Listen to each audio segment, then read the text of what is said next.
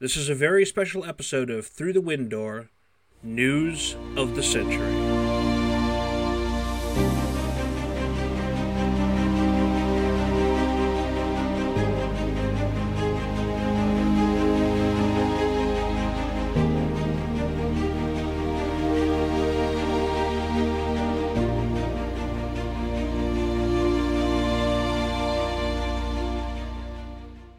Hello, dear listeners, and welcome back to another trip through the wind door. This is News of the Century, Panther Soul Edition.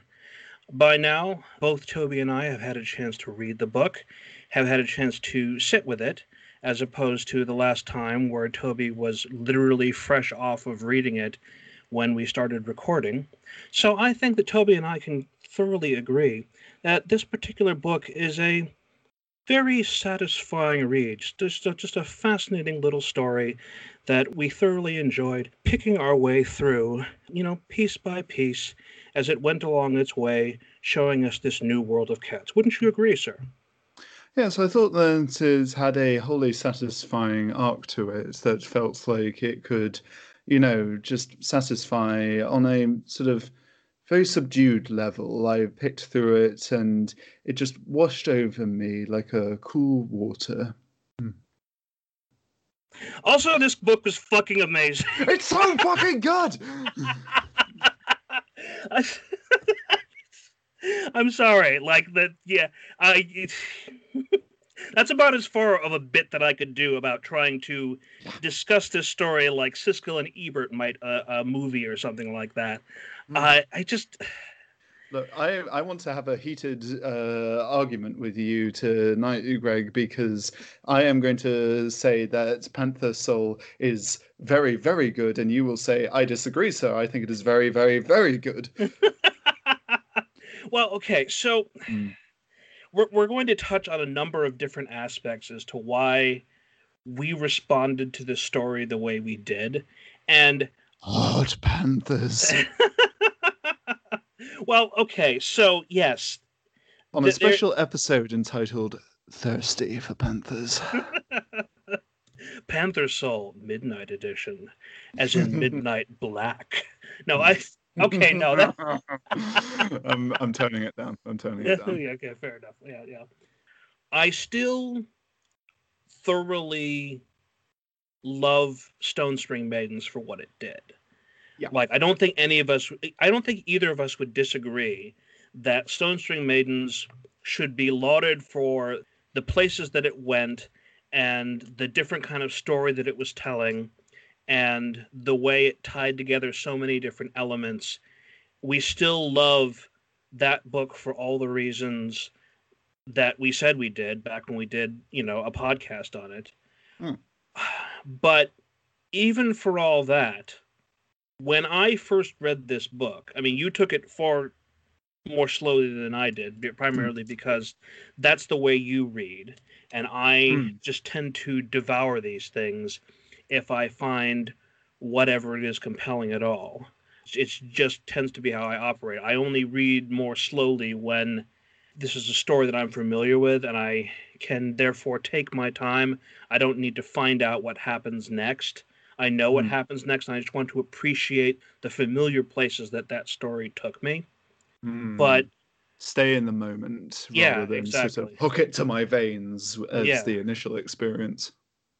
Mm. But when I was reading this book, you know, I was I was coming along was okay, I was I see what he's doing here, I see what he's doing there. I was my brain was far more in a deconstructive mode as to be like, oh, okay, so that's how they're going to handle that. And okay, I see what they're doing with this character over here. You know, seeing that there was a bunch of Guardians 1 and Guardians 2 in there, a bunch of the Brendan Fraser mummy movies, a bunch of Indiana Jones. Mm-hmm. Bit of Legend of Zelda. Yeah, exactly. And the further I got into the book, I want to say somewhere close to the midpoint, it mm-hmm. just started really hitting home for me emotionally as we went through the various arcs of our characters. I want to say, particularly around the point where we finally get to see Beatrix's story. What what her situation was back during Tiger's Eye, which we had already been like discussing for oh weeks God, and yeah. months at that point, and mm. it just sort of completely floored me. It's it, such a trip. I don't mean to step on your words. Please carry on. No, I no, it's can't okay. help yeah. but let these reactions flow out of me, spill yeah. out of me. Yeah. Yeah. At the same time, the quality of the hero's opponents in this story also brought out a similar powerful emotional reaction in a way that few others actually do. Like, I may have had a strong reaction to Calendula in Stone Spring Maidens, mm-hmm. but in hmm. comparison, like if we're if we're going to be putting these things on a chart, you got Calendula at one end, who is not necessarily a nice person, but is definitely not the worst a person could ever be. And then mm. you hmm. have, if you're comparing the, then you suddenly have put Shrike sort of in the middle of it, almost worse than Mohawk in a way, because Mohawk doesn't he he is all id and mm. no real like he's malicious but you don't get a feeling like there is any kind of deliberateness behind the this maliciousness. Mm-hmm. He does what he does because he enjoys having power over others. Yeah. Shrike feels like more than that because, and at the same time, while I may understand where she came from, why the, she is the mm-hmm. way she mm-hmm. is, that doesn't make her not worse because she can be coldly methodical when she wants to, and she has her own purpose that she will not be diverted from, but Shrike. will still take a moment to to just be a complete bastard if she feels like it. Shrike is such a fantastically deliberate name for mm. her character mm, because mm.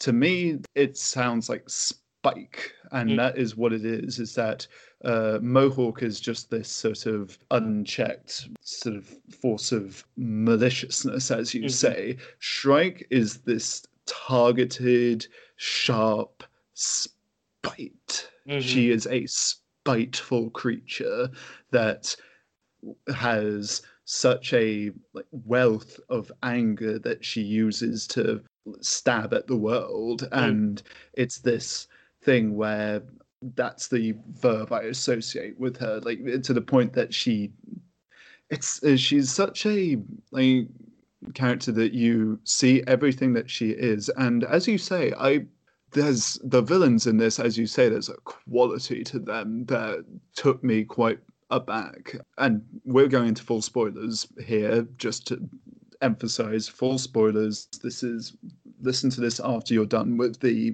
book or the audio drama, that, whatever.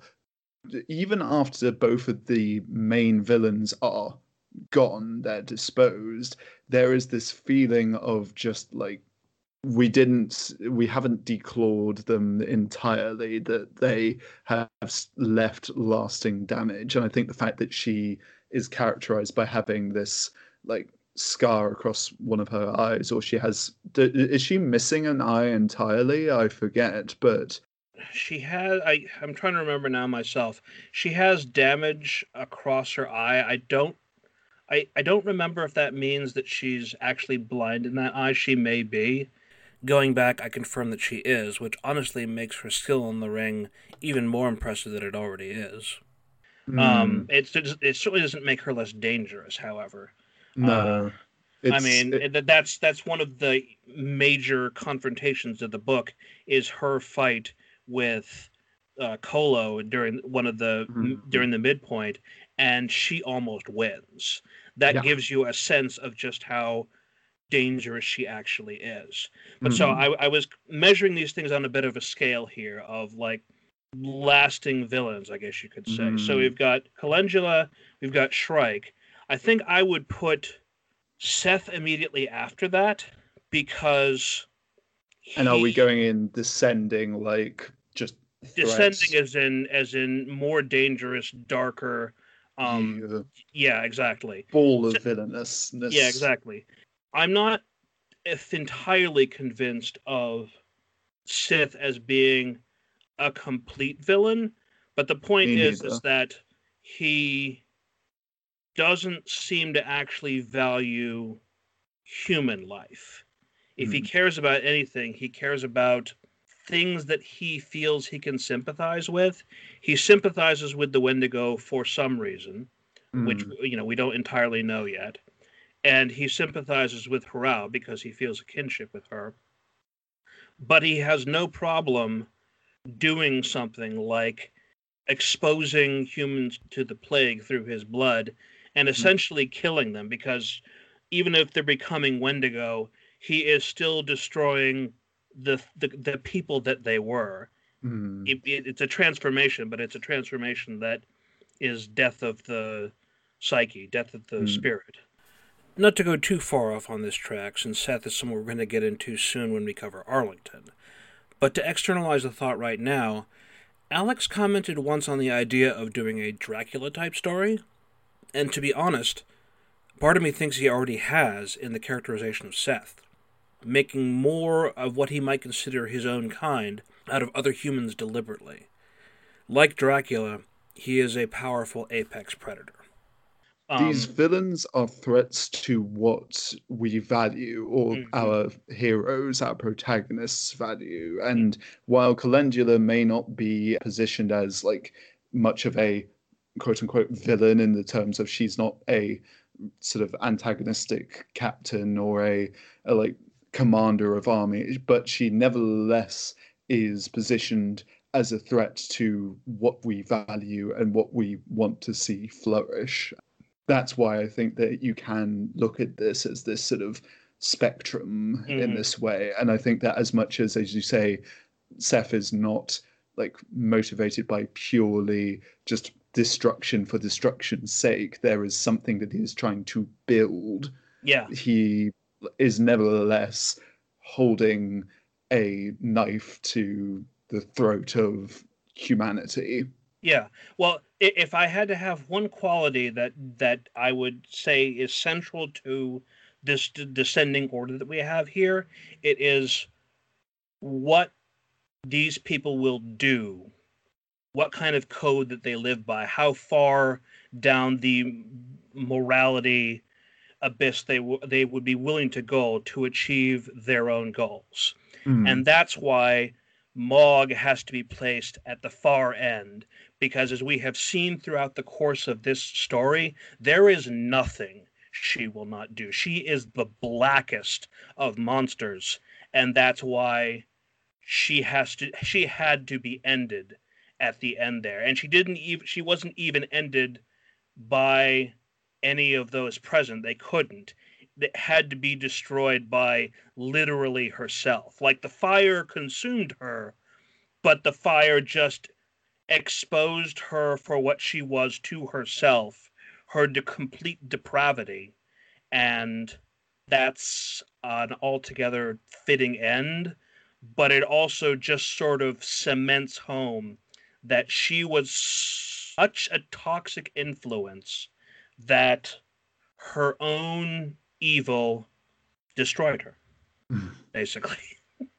This is an audio format mm. that hmm. you're experiencing our conversation through. If it was visual, you would be seeing my face frozen in horror because Mog is fucking terrifying. Yes every encounter, everything. We've talked about these other characters. The I'm blanking on the name because I think Maug just sort of dominated my mind in terms of like the sort of horrifying uh, eldritch entity, but the character in Uncivil Outlaw and Steamheart in the Yagana. Is it Yagana? Mm-hmm. Yeah. Yeah.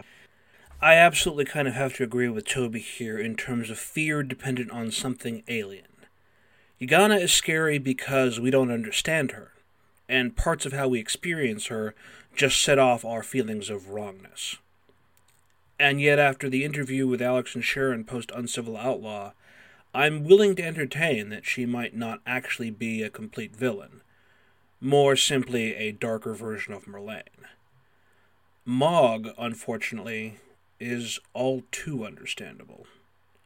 We may not know exactly what her deal is, as she is also shrouded in mystery that mythology only hints at. But the things that make her pitch black are things we can experience in our own lives. She is not Cthulhu, dark and unknowable. She just has great power and the will to use it, like Seth. So, like, we've had conversations about a character like this before someone who everything about them screams, nope, mm. just serious nope mm-hmm. energy. Yep. And yet, and yet, the characters are conveying this palpable feeling of attraction towards them that when James actually sees Yagana's face, it's he had expected it to be something repulsive, but he found what he found instead was something enthralling, compelling. And Maug, time after time after time, is just like immense. Everything about her is immense. Her size, her stature, her like power, but it's not just physical or supernatural power. It is her ability to bend you to her will exactly and, and make you feel like not just that's to make you, you feel want. not, not just to make you feel like that's what you want but to have a part of you believe that that's what you want and have this have another part of you screaming in terror because you know exactly what she is mm-hmm. it's being torn in two different directions of staring into the abyss and the abyss not just staring back but mm. pulling you in and that oh, oh my god i was not expecting it we we've seen artwork for a lot of the characters in panther soul before we actually got the final text so when we saw artwork of Maug, I was like, "Oh, okay, this is a sort of well, cool... no, hold on a second. That's that we haven't seen the artwork of Maug. Isn't she on the front cover? No, the cover has. I, I double checked this. The cover has um, oh wait, you know what? All of a sudden, I'm not sure. I, I assume because of the scarring on her face that the two in the upper right hand in the upper corners were Star Dancer and Shrike. Well, God. no, Shrike has to be a lion, and that is very yes, much a you're leopard. right. Duh. Okay. Oh, yeah. Okay. No, I screwed up on that one. Then you're absolutely mm. right because because that's also her coloring right there. Mm. I got. I think I got confused at a certain point because it looked like she had damage to one of her eyes, and therefore I was associating that with Shrike instead. Also, I just assumed that the two figures would represent opponents from different sides of the fight, since Stardancer does, after all, work as the right hand of Maug. I mean, she has a changing form. She is basically doing that thing where she absorbs the life energy mm-hmm. of another person to become incredibly beautiful and when this, she isn't she is she, crumbling mm, yeah exactly and so that's this, what we're seeing on the like the right side yeah, of her okay. face you're right you're absolutely mm. right yeah to get back to it it's just i like it's a mission of mine to emphasize the abilities of the writing here because mm. like new century is i think primarily engaged with as an audio drama that tends to be i think of what a lot of people default to because it's a very accessible way of experiencing the stories but i think that as the books come out it's really important to say the writing sells all of this that yes. well i see the artwork of Maug i go like oh wow that's a sort of like compelling image it's the writing that has seeped into my skin, into my mind, and mm-hmm. it puts you in the position of the characters under her thrall. And mm-hmm. that is a place I would not want anyone to be in. It's terrifying. Well, the thing that I was attempting to lead up to when I was first starting to talk about this is that when I began reading this book, I was still very much in a deconstructive mindset. The further mm-hmm. I get sucked in with with Beatrix is around that midpoint and the um, Beatrix and the fight with Shrike, I think is one it just sort of really just it was like a singularity drawing me in and I just had to I had to, I had to know what happened next, what happened after that, what happened mm-hmm. after that. The further it goes with its emotional weight and its conversations and its story beats and then it comes to that huge tiered climax at the mm-hmm. end. The words that Alex uses to set the scene emphasize the desperation and the seeming insurmountability of it all.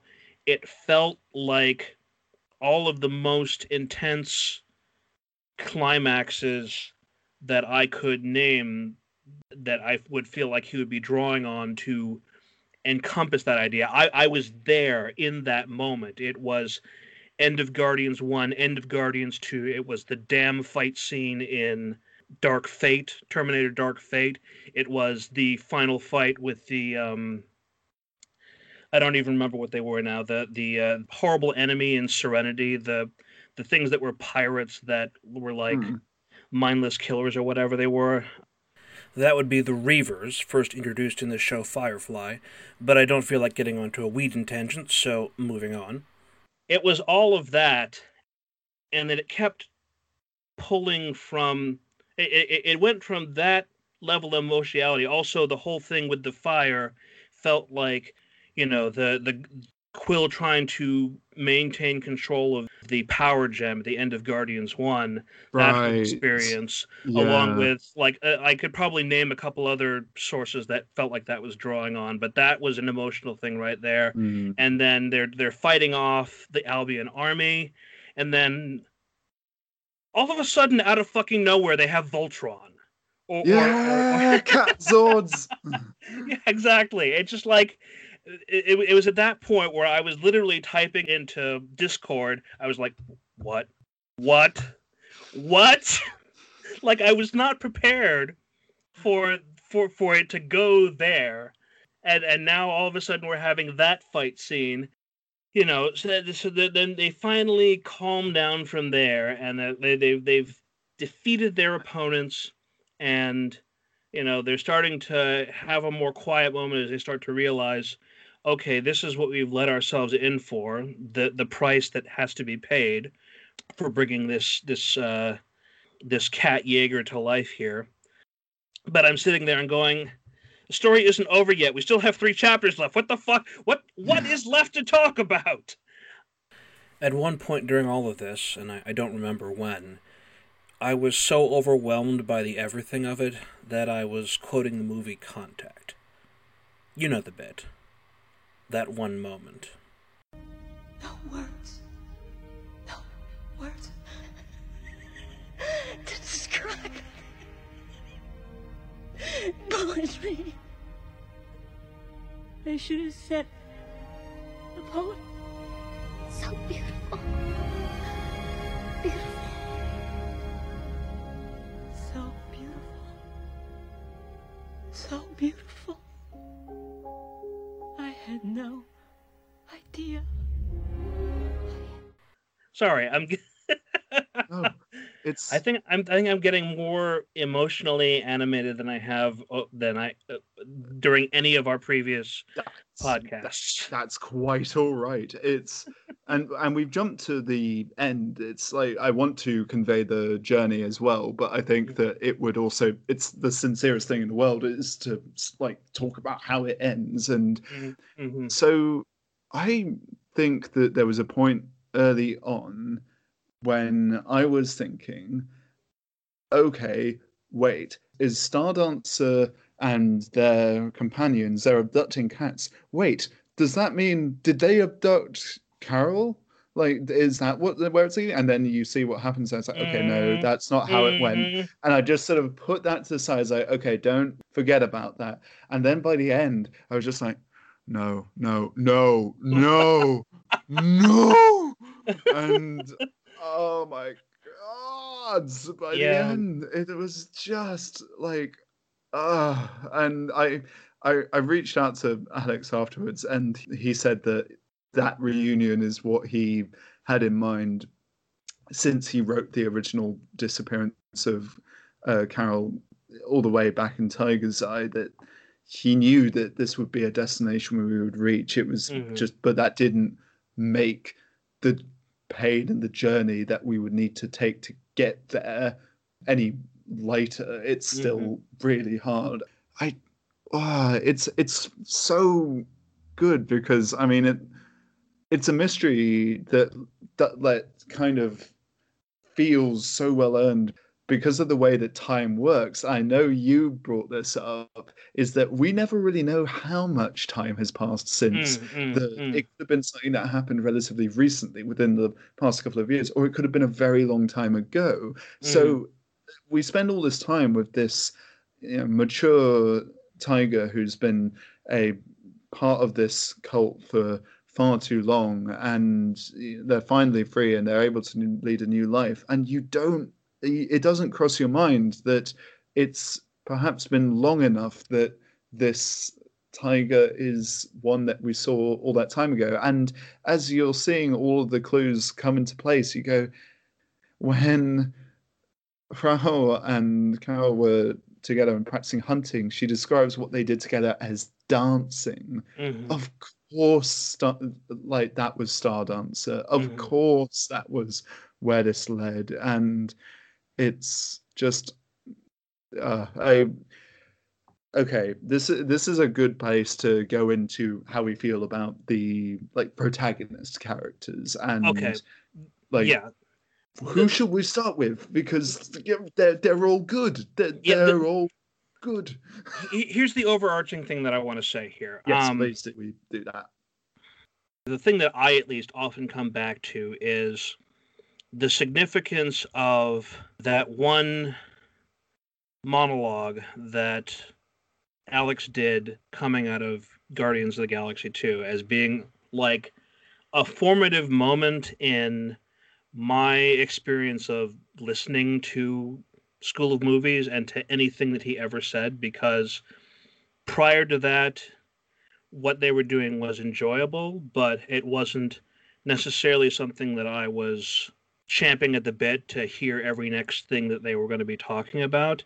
It hmm. just sort of hit me emotionally that be like, okay, I I have to I have to find out like if if if he can do this to me, then imagine what other places this this could potentially go. But having said that, the thing that I enjoyed about it wasn't about what he brought to well excuse me he brought his experience to the experience of watching guardians of the galaxy 2 it's very personal to him. Mm-hmm. i didn't necessarily get all of the same stuff out of that movie. I've listened to what he's had to say. I've listened to what lindsay ellis has had to say. I've listened to what a few other people have had to say. And i can appreciate that there is definitely emotional arcs going on there and that there is good storytelling going on there and I, I like that you know other people can enjoy it to that level. My problem with the Guardians movies is that no. some of the characters are people that I can really kind of not that I can do without exactly, but I don't really like all of them all that much. I mm-hmm. like I like Gamora. I can be incredibly sympathetic to um, the experience of Rocket and Groot. Mm-hmm. Quill just he can be funny, but he can also kind of make me exhausted. And mm-hmm. some of Drax's chosen humor just completely sets me off, even when he has other moments that really sort of hit home and make me appreciate him as a character. My point is is that I'm not I'm not a hundred percent with any of them mm. as being a mm. part and, and that affects my appreciation of the media that they're in. I think that's fair. I do not feel the same way about Panther Soul. I am ride or die for this group of people completely.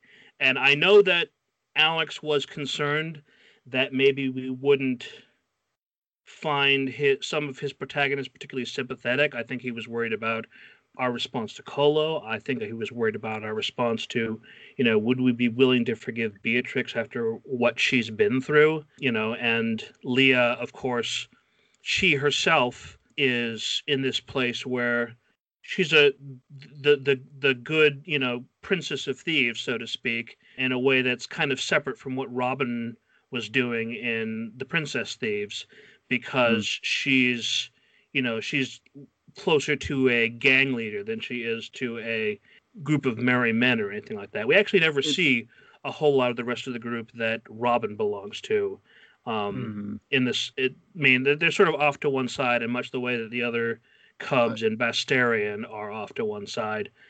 In but, that sense, I do wonder if like I almost I pronounce it liar because uh, at one point I think even Kolo is saying like, of course oh, she's, she's a liar. Yeah, yeah um, but I think that in that sense she's kind of a more successful gang leader than mm. Robin might be because I think that Robin has sort of aspirations of Merry Men because that's just like what the character archetype he's trying to uh, yeah. deliver to people is his dynamic with other people extends as far as you know Oberon, but I think you see Lyra not only work with other members of her group, but actually leave instructions. like does a lot of uh, like she comes back, she checks on them, says like I'm going to keep checking on you. So I think that she's proven to be successful and not only that but to be invested in maintaining this. She's very good at managing that but um she's got the charisma of robin but the the the ability to think and plan like scarlet wilhelmina. Yes yeah. exactly. And i think it's very important that she comes from this place of like uh, it's a combination of her being the younger character. So it's mm-hmm. from this position of a younger generation that like sees the unfairness uh, that mm. that a society run by adults is pushing down and mistreating the people who are both literally and figuratively smaller than them and also the fact that she is a a lynx. Is that right? Mm-hmm. Uh, yeah. Yeah. And that means that she is smaller than a lot of the other great cats, which means that they get overlooked. They get mm-hmm. uh, it's it's something which means that she puts a lot of work to, or she has aspirations of like making sure that no one gets overlooked, which mm-hmm. I think is you know very sort of in line with what Robin is motivated by. But I think that of of course, uh, Robin also actually in the fiction of uh, Princess Thieves, he belongs to the like race that is the social hierarchy is at the top of the social hierarchy. So yeah, in theory, that. he could.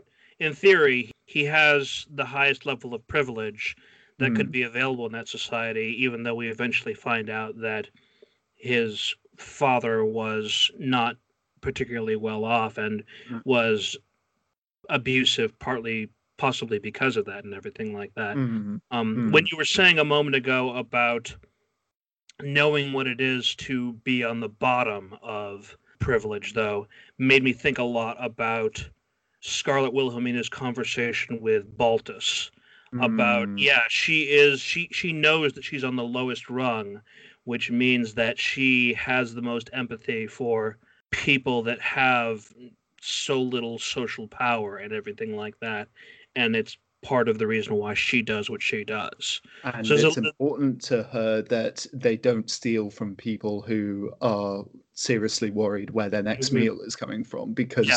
the whole point is she knows not only her position, but as you say, she has that empathy for others that may not be in the exact same circumstances as her, but if they are in adjacent circumstances, she is not going to take from that. It's the sort of you don't mock or belittle people below you, you do it above you. Like that's mm-hmm. the point is you have to punch up. You steal from the rung above, not from the same rung you're on, or worse, the rung below you. Yeah. Yeah, it's as an aside, I found it uh, very funny because I was thinking, oh wow, this this character definitely has a lot of Pinkie Pie sort of from the Friendship is Magic, My Little mm-hmm. Pony series. I'm I tips glasses very well read as an animation scholar. I'll have you, you know. Um, mm-hmm. no, but the fact that it's this little energetic pink character with a lizard pet on their shoulder. That's a little like crocodile lizard thing. I was mentioning this to Alex, and he had a dot dot dot Google's oh crap moment.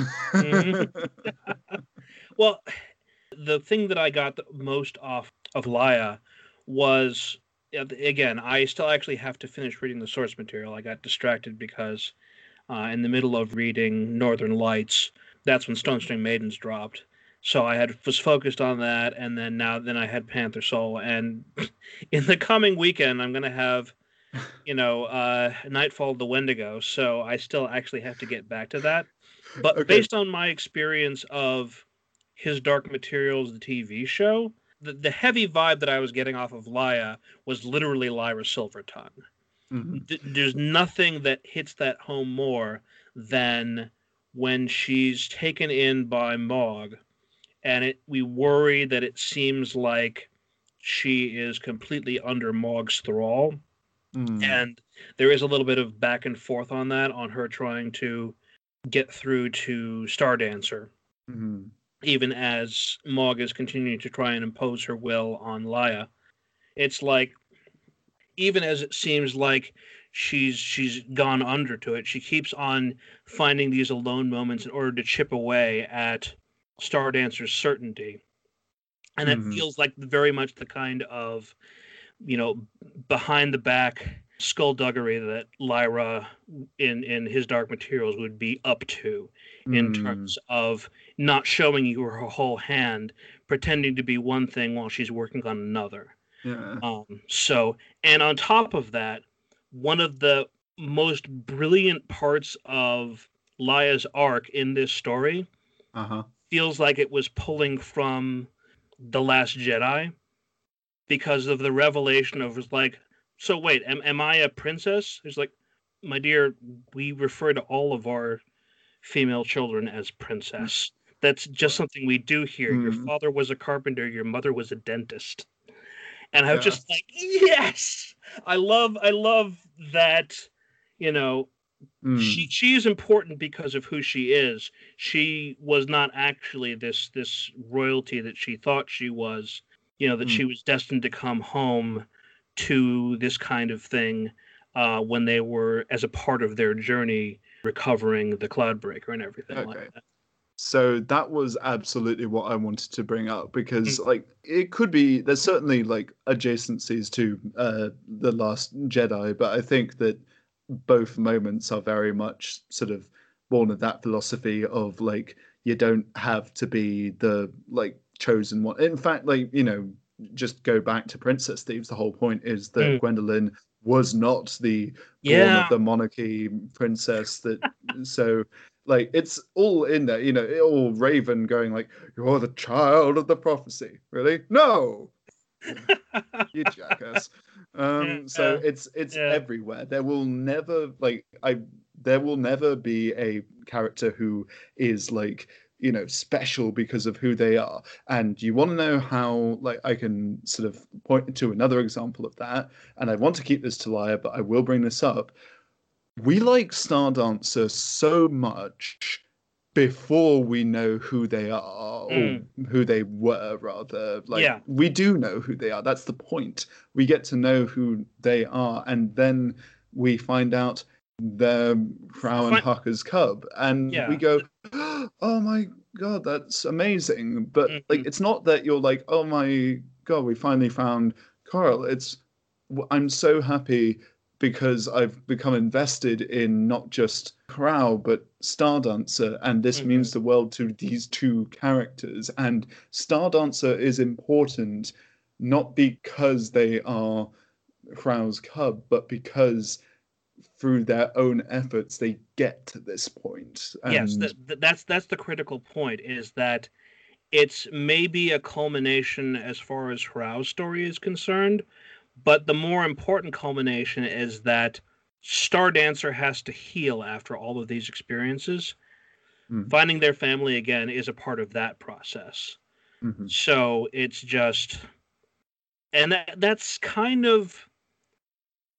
Alex has talked a little bit about how his plans for this story changed over the course of trying to figure out what was important and that Hrao ended up taking like almost not being part of the story at all because a he wanted to focus on this cast of characters the way they played off of each other and the way that they had to solve their own problems without the understandably sort of superior power of Hrao at that point, who had already been through her own experience in Steamheart and now is in this position where she was very difficult to kill because she has part of Seth's magical healing ability and everything like that. Mm.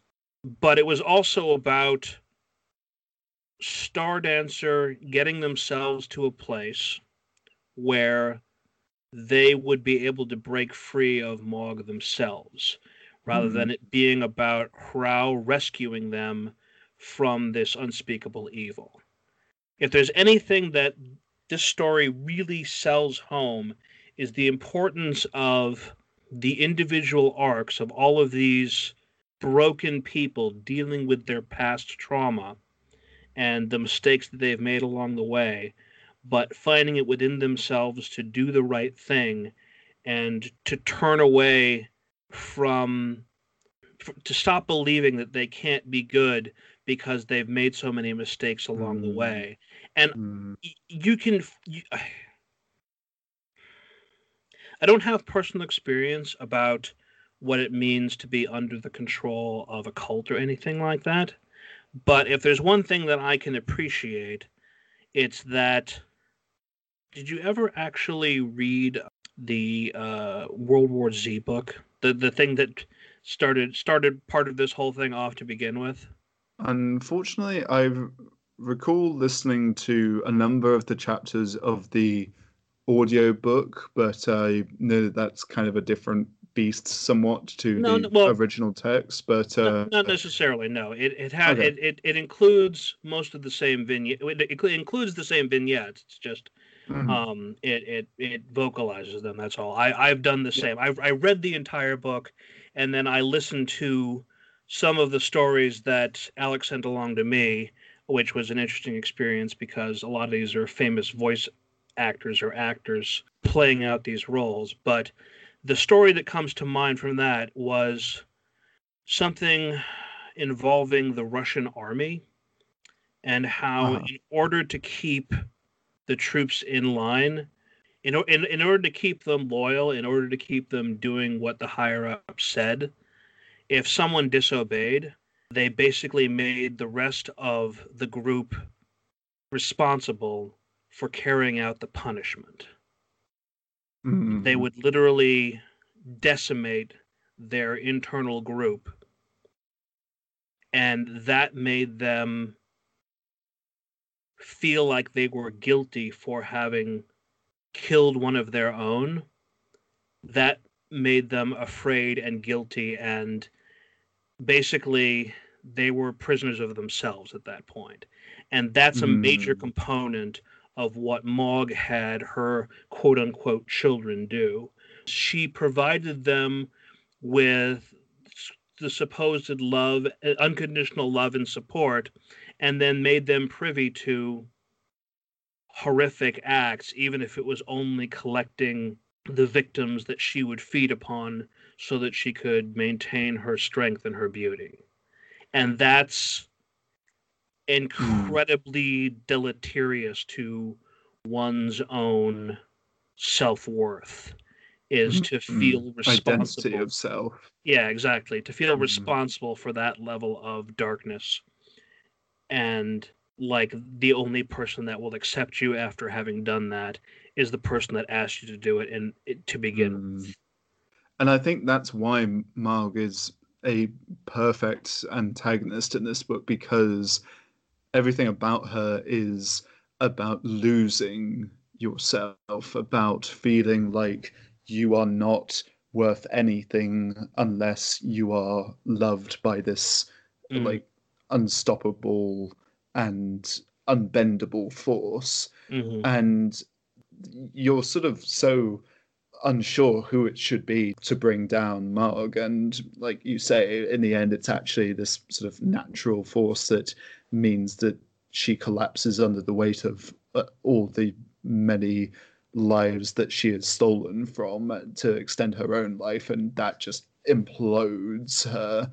But it's ultimately Liar who is able to push her to mm. the the cliff's edge so that she can topple in and face that fate. And I think that the reason why she holds so well in that situation is because of that sense of self that yeah. she has that she is able to still come like like be subjected to Marg's influence, but hold on to enough of herself and enough of like her own observation that she is able to actually say, No, you are a bad mother.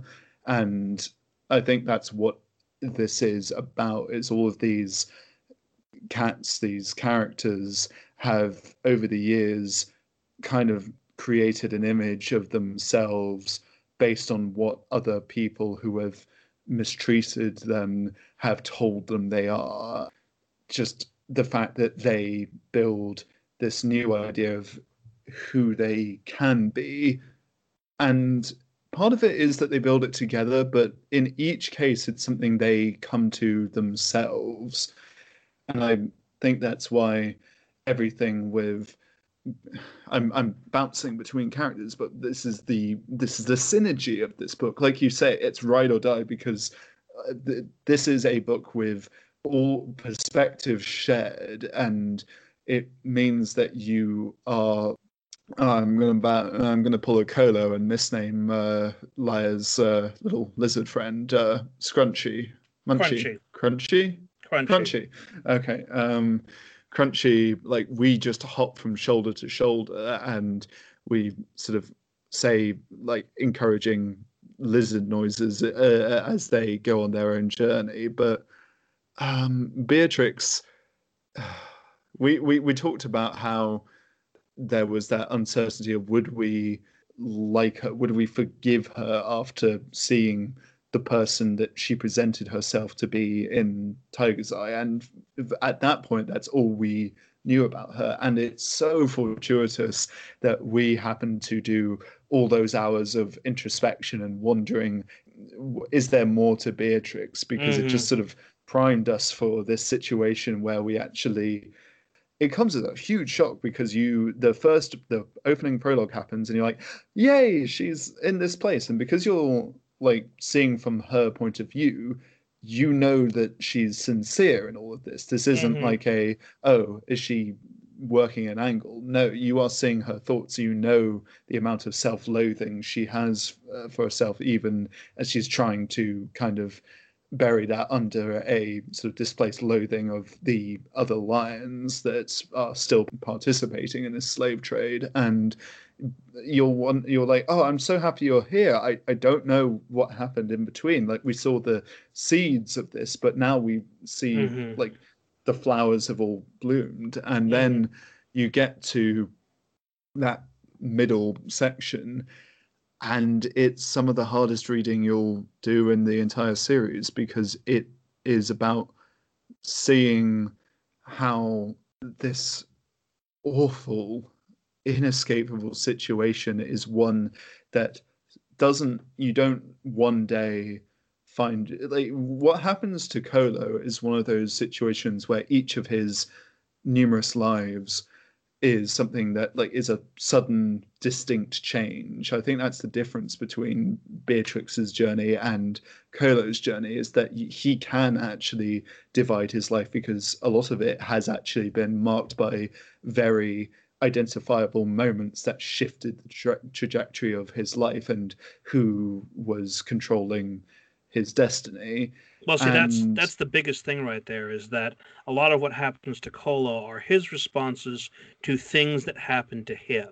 Exactly. He is he is he has his his time with you know his original family with the Panthers, uh, mm. which we find out only much later is actual was his father was Shala this whole time, which that that was its own suddenly what. Um, There's so many wah moments in this. yeah, exactly. Like, like, so I... many wah moments.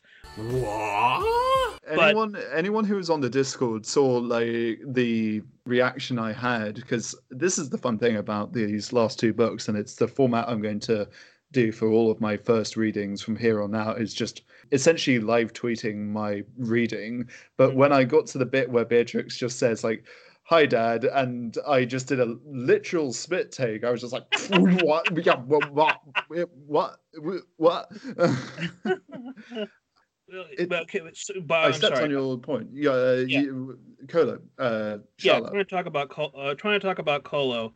You know, he keeps on having these things where he's like, okay, he's captured by Mog, but he finds it in him to escape. But then, then he's captured by somebody else, and now he's put inside the gladiatorial arena. And then, you know, he can he, he the greatest keeps, that ever was. Yes, exactly. And well, no, he hasn't become the greatest at that point. No, at that he, he he's fighting to survive, and then he chooses to lose a fight just to spite his owners. But it was hmm. enough to get the attention of Maximus, and then Maximus becomes the focal point of his new life. But even there, he still hasn't like he, he continues to make choices. That portion of his life ends not because he wants it to end, but because Maximus decides to retire. Mm. That is the first time where he decides to make choices for himself about where it will go. That's where he returns to the arena and be like, okay, now I'm doing this for myself. Oh yeah, and uh, I'll let you get and continue with your point. But something that occurs to me is that when Kolo says, "So I'm free to go," and Maximus says, "Like you could have left like a long time ago," and I think it's this thing of it's almost like a point of if at that point Kolo was actually pushing against this, then he really like. He, no, that, uh, I don't like that because I, uh, like I don't like that interpretation because I've arrived at because it's it insinuates that like oh it, like he was Maximus's uh, slave uh, in by law, but if he had just said no, like my point is more that it's in line with what you're saying is that he's guided by like the waters that are shifting his life to a certain degree. But anyway, carry on with your point. No, it's okay. There are so many on, on a slightly separate tangent. There are so many quotable moments in this book. So many perfect distillations, mm-hmm. not just of the experience of whatever is going on here, but just like profound wisdom when there are moments like you know where they're talking about who who's the judge of what crimes a person has done how good a person is and the answer is of course yourself there's mm-hmm. there's few things more true than that but also just like you know the the moment where after maximus has been killed and Kolo is is internally screaming about your glory to to himself about how foolish he feels and it's cost the life of one of the people that matters the most to him or mm. his hmm. conversation with Beatrix about the difference between a sword and a shield that the shield gives far more options than the sword in terms of the choices that you can make and the opportunities that it gives you there's so many good so much good in this book like I can't. it, it's hard to know where to like. The, when we started, I was like, the, the, the, I like this, I, I like this, I like this, and like, and just. I was on a point, and then we went on to Kolo because I wanted to talk about Kolo, man. But hmm. like, by to round off my point on the one point I'm, before I make another one, uh, I'm tripping over words. I am tripping over words. But my point I wanted to make with Beatrix is that unlike these sort of distinctions that Kolo manages to make to sort of make sense of his life that has been so chaotic and mm-hmm. i'm really glad that we actually see it in the order we do because mm-hmm. it does add to that feeling that rama is this world where time flows from you know, it is today, it is yesterday, it is tomorrow, and or it is tonight. I I love all the new ways we play with that. You know, in the we were doing a little bit of that in the first book with it is not today, or mm-hmm. like there's a lot of that now because it's just taken as a given that at this point you're able to follow along with like you know how we talk about this. Anyway get to the point toby. Before you think of another five beatrix you see she makes a series of concessions.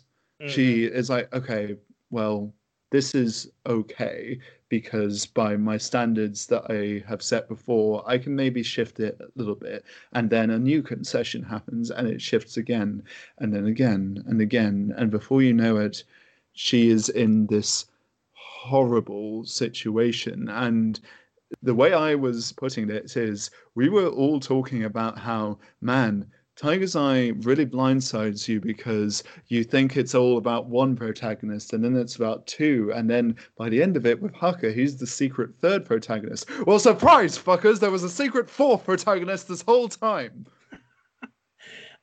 but I also think that that wasn't necessarily Alex's original intention. No, well, but doesn't it, it work? Doesn't it does, it work? but it does work, and that's the thing is that I, I I can understand why he chose to switch it up to make it the way it was. And honestly, that makes me like it better in some ways, if mm-hmm. only because it feels very strongly, and I don't want to get an inflated head about this, but it feels very strongly that some of that story, some of the way we experience Beatrix's arc, feels like a direct response to all the time and energy that you and I put into deconstructing what might be going on in her head. It's a real sort of head scratcher of a situation because mm. it's definitely not a like sort of a clean cut thing of oh we interpreted this and we voiced our interpretations and then the writer heard those and was like, "Ooh, I'm going to do this," because then you get into sort of like chicken uh, and territory. Yeah, you get into that like, oh, they were able to see where this is going, so we changed it, or like, mm-hmm. oh, we. A lot of people didn't like what happened in the Last Jedi, so let's actually make it that Rey is the Emperor's like, or like, I, I don't know. That's just me interpreting it. It may not. I don't. I honestly don't care. But the point here is that I think that what was going on here is more that like we were saying all of this, and it, I think Alex was thinking, hmm, all right, well, okay then, that gets me thinking. Like, here's the point: is that each set of creators, parties, whatever, are all coming to sort of like we're reflecting on the stories we're voicing our like what we draw from them and those ripples can sort of maybe set off their own independent ripples but it's not like you know it's not links in the chain if that makes sense. It's not like a cause and effect of we said this and that determined that the story would happen like this i think that it is a case of like many colors happening and overlapping but like everything it, this this is the point. I can't it's messy and it's brilliant and it's this is uh, i'm going on many uh, this is what happens. This is what happens greg. We, we listen to we we go through a story and we talk about it and we realize my favorite book in the series continues to change and yet the answer is always the same it is always the last book i read in the series mm-hmm. Also, you shouldn't put links in chains. Laia would be very unhappy if you put links in chains. God damn it! yes, yes, I got you. I got you good. Got him. damn it.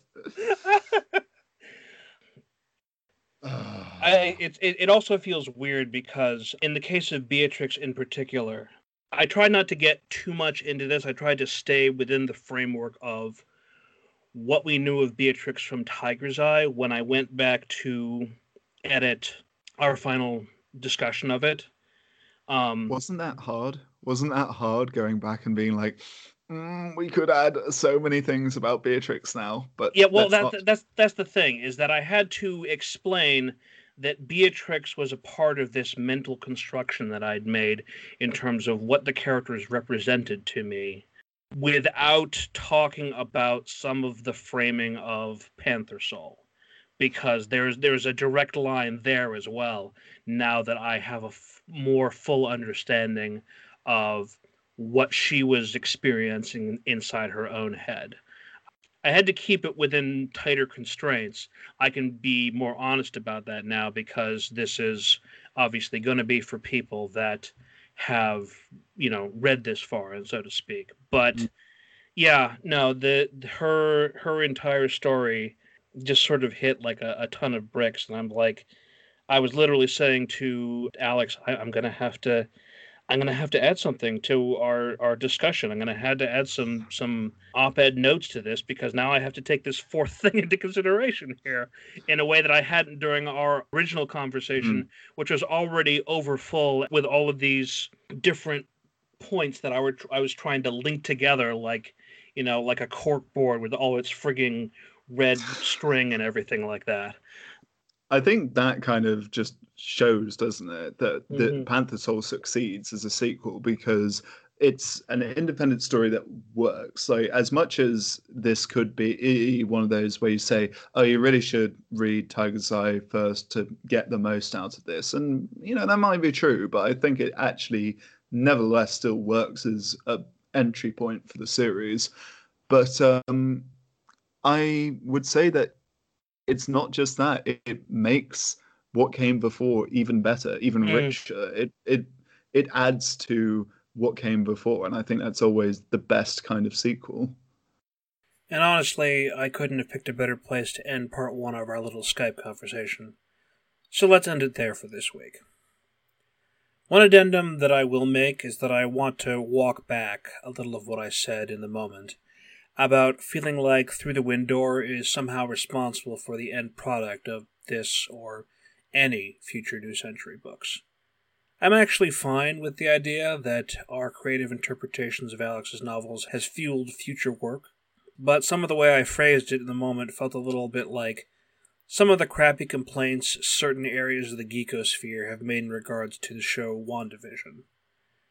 Online content creators laying claim to what they think should be happening in a piece of work, and their vision somehow being superior. I'm not down with that. Alex may have given his blessing to us and everyone else to make our own interpretations of his work instead of doing his interpretive roundtables.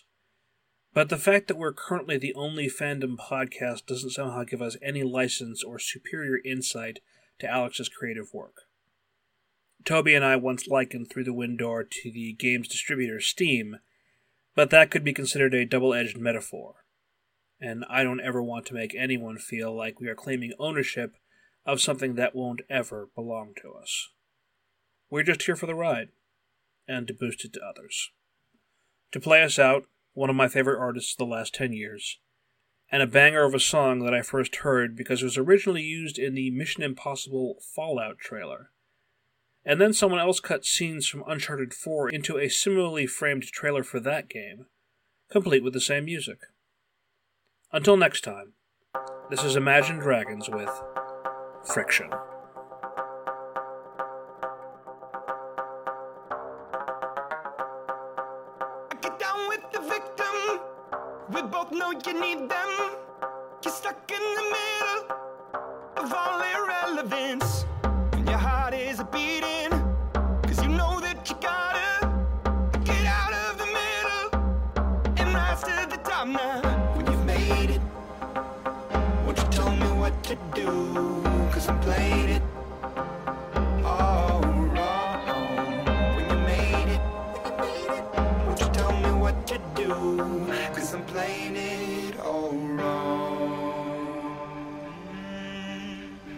Fight the friction.